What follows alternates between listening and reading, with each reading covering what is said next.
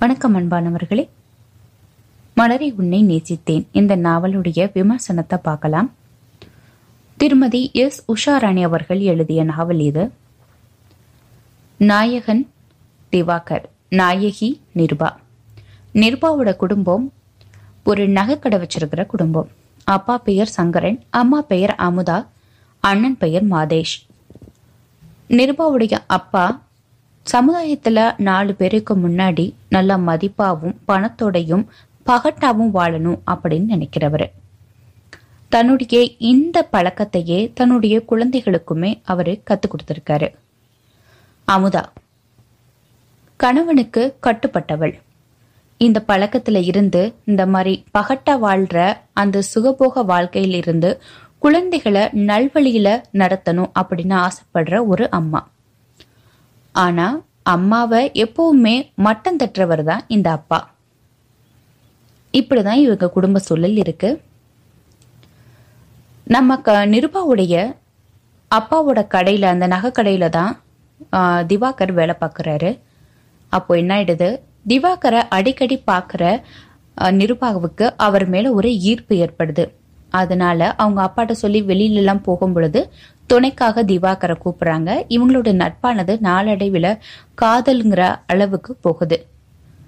அப்படி இருக்கும்போது ஒரு நாள் கடைக்குள்ளேயே நிருபா வந்து திவாகரை வந்து கூப்பிடுறாங்க. எனக்கு ஜூஸ் எடுத்துட்டு வா அப்படின்னு சொல்றாங்க. அப்படி வரும் பொழுது நிருபா திவாகரோட கையை பிடிச்சி இழுக்கிறாங்க. இத நிருபாவுடைய அப்பா பாத்துடுறாரு உடனே நிருபா பயத்தினால இவன் தான் என் கையை பிடிச்சி இழுத்தான்னு சத்தம் போட்டு அவங்களுக்குள்ள பிரச்சனை பண்றாங்க.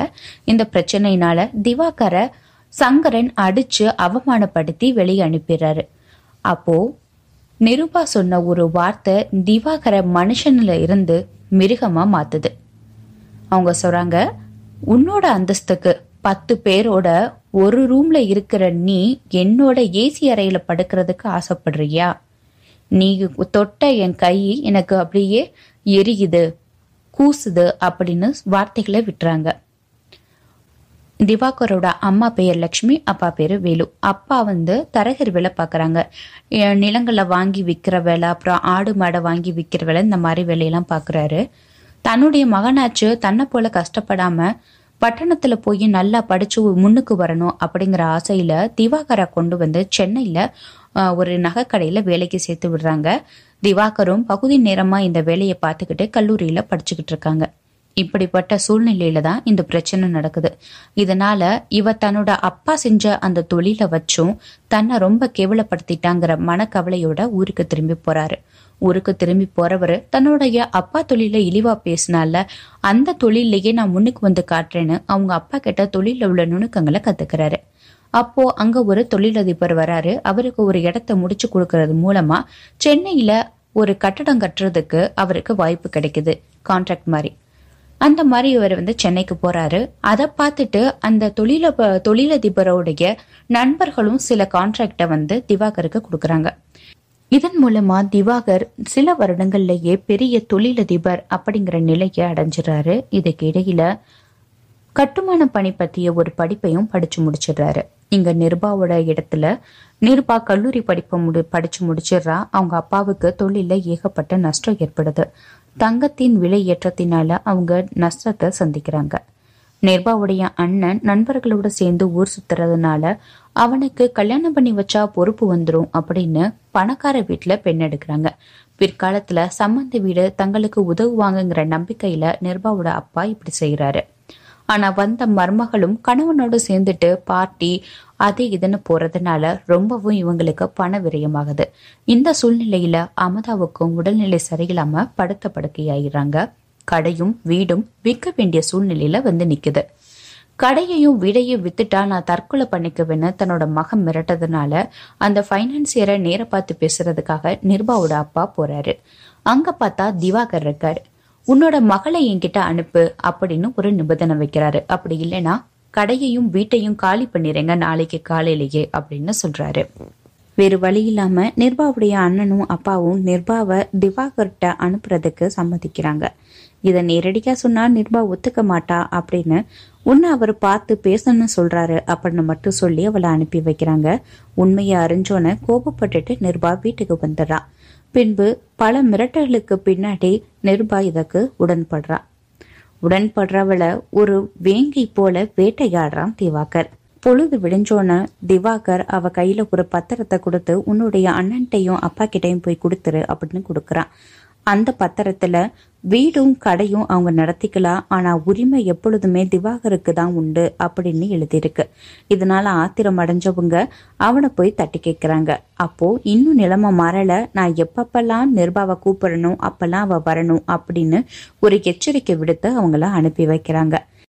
மூன்று மாதங்கள் கழித்து நிர்பா கர்ப்பமடைகிறா. இதை தெரிஞ்சுக்கிற திவாகர் குழந்தைய அழிக்க சொல்லி ஒரு டாக்டர்கிட்ட அனுப்புறான்.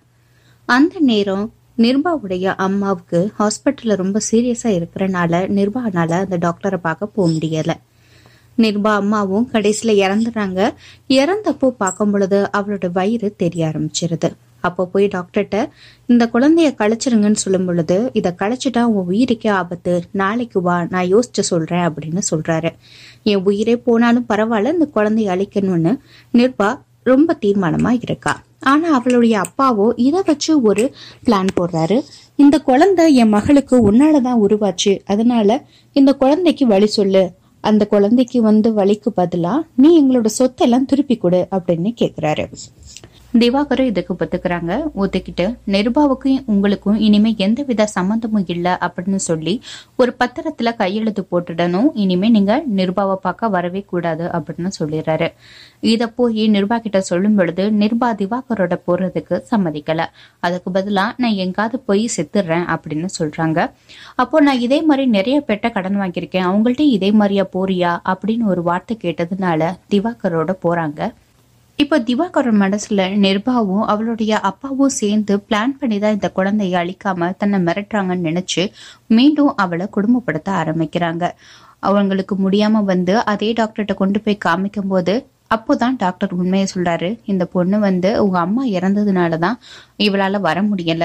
அதனால வந்து ரொம்ப வருத்தப்பட்டு என் உயிரே போனாலும் பரவாயில்ல இந்த குழந்தைய கலைங்கன்னு சொன்னாங்க.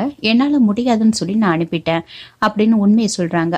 இதுக்கு பின்னாடி நிலைமையை புரிஞ்சுக்கிட்டு திவாகர் அவளை கல்யாணம் பண்ணிக்கலான்னு முடிவு பண்றாரு. முடிவு பண்ணி தன்னோட வீட்டுக்கு கூட்டிட்டு போறாரு. இவளோட வயிற்றுல வளர்ற குழந்தைக்கு நான் தான் தகப்பன்னு தன்னுடைய அம்மா கிட்டையும் அப்பா கிட்டையும் சொல்றனால அவங்களும் ஒத்துக்கிறாங்க. திவாகருடைய அம்மாவும் நிர்பாவை நல்லாவே பாத்துக்கிறாங்க திவாகரை கல்யாணம் பண்ணிக்கிறதுக்கு நிர்பா சம்மதிக்கல.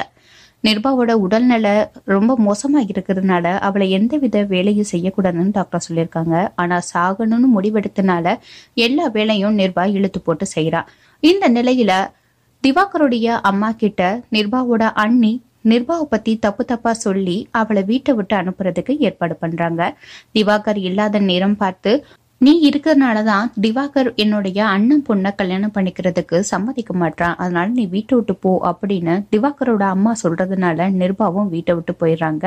இங்க சாகுறதை விட கண்காணாத இடத்துக்கு போய் சாகலாம் அப்படின்னு சொல்லிட்டு ட்ரெயின் பிடிச்சு மும்பை பக்கம் போறதுக்கு ட்ரை பண்றாங்க. அப்ப இடையில இறங்கி ஒரு வயல்ல இருக்கிற கிணத்துல தற்கொலை பண்ணிக்கலான்னு போறாங்க.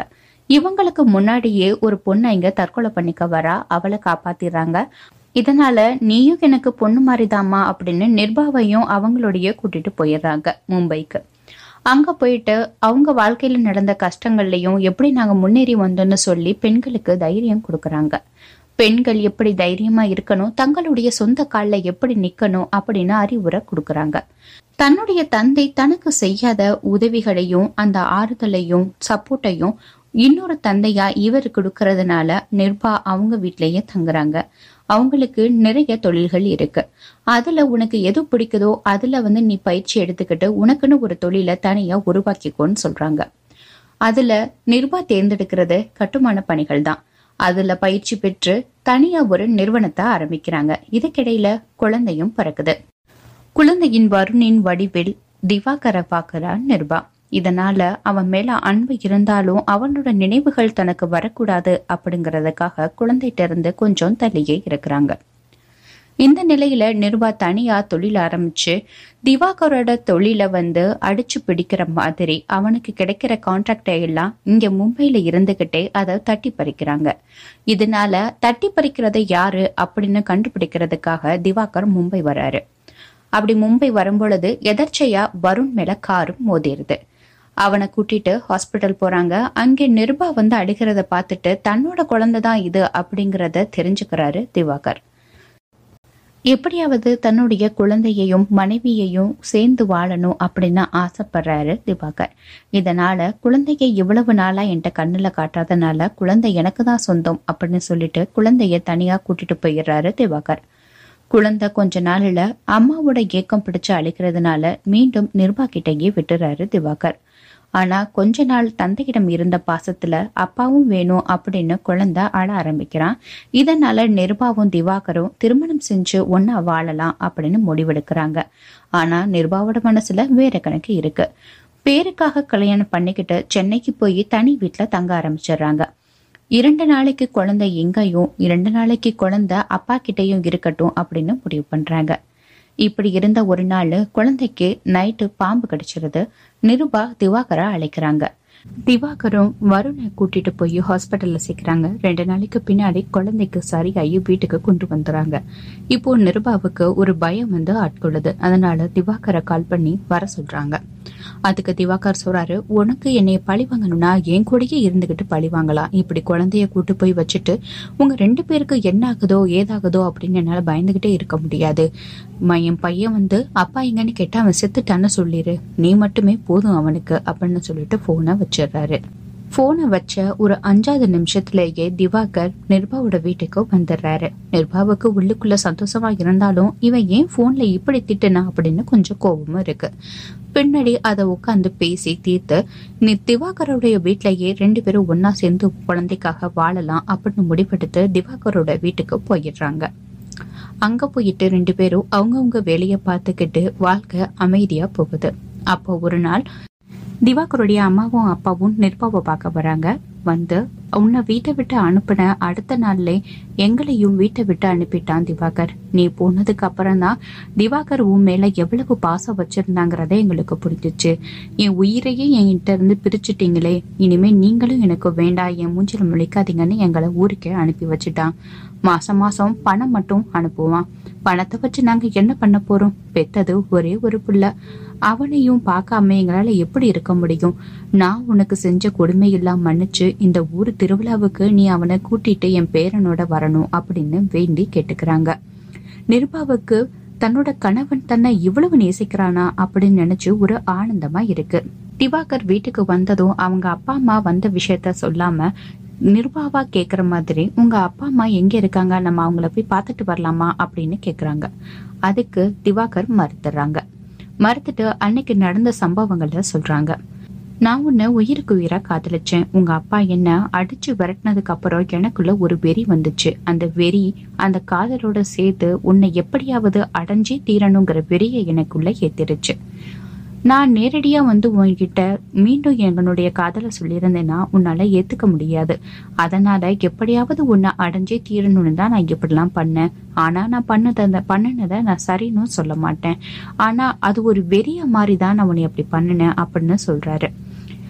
நிருபாக்கும் மனசு ஒரு மாதிரி ஆயிடுச்சு அமைதியா இருந்துறாங்க. அடுத்த நாள் திவாகர் ஒரு சவ பெட்டியோட வீட்டுக்குள்ள வர்றாரு. அதுல நிருபாவுடைய அப்பா இருக்காரு.